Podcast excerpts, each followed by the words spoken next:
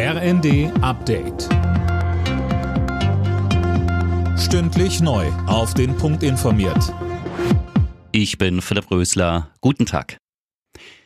In der Debatte um Kampfpanzer für die Ukraine schweigt sich das Bundesverteidigungsministerium zu der anscheinend schon lange vorliegenden Leopard-Liste aus. Die Berichterstattung kommentieren wir nicht, sagt der Einsprecher. Bevor Panzer an die Ukraine geliefert werden, soll der Bestand erfasst werden. Im Ausland sorgt die zögerliche Haltung zunehmend für Kritik, etwa von der polnischen Regierung. Verkehrsminister Wissing hat in der Bild am Sonntag angekündigt, dass er mehr Geld in den Straßenbau stecken will. Von den Grünen kommt Gegenwind. Mehr von Tim Britztrup. Der FDP-Politiker will unter anderem mehrere Autobahnen verbreitern und Lücken im Autobahnnetz schließen. Wissing rechnet damit, dass der Verkehr auf deutschen Straßen weiter zunimmt, gerade auch der Güterverkehr. Eine Einschränkung aus Klimaschutzgründen kommt für ihn deswegen nicht in Frage. Stattdessen will er mehr E-Autos und CO2-neutrale Kraftstoffe.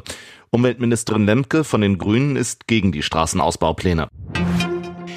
Erneut eine tödliche Schießerei in den USA. Bei einer Party zum chinesischen Neujahrsfest sind in Monterey Park, einem Vorort von LA, zehn Menschen erschossen worden. Viele weitere wurden verletzt. Der Schütze befindet sich noch auf der Flucht. Immer mehr Rentner in Deutschland sind auf Grundsicherung angewiesen. Im vergangenen September waren es laut Redaktionsnetzwerk Deutschland fast 650.000. Eileen Schallhorn mit mehr. Linken Fraktionschef Bartsch sagte, die Altersarmut jagt von Rekord zu Rekord. Millionen Rentnerinnen und Rentner würden unter der derzeitigen Preisexplosion leiden.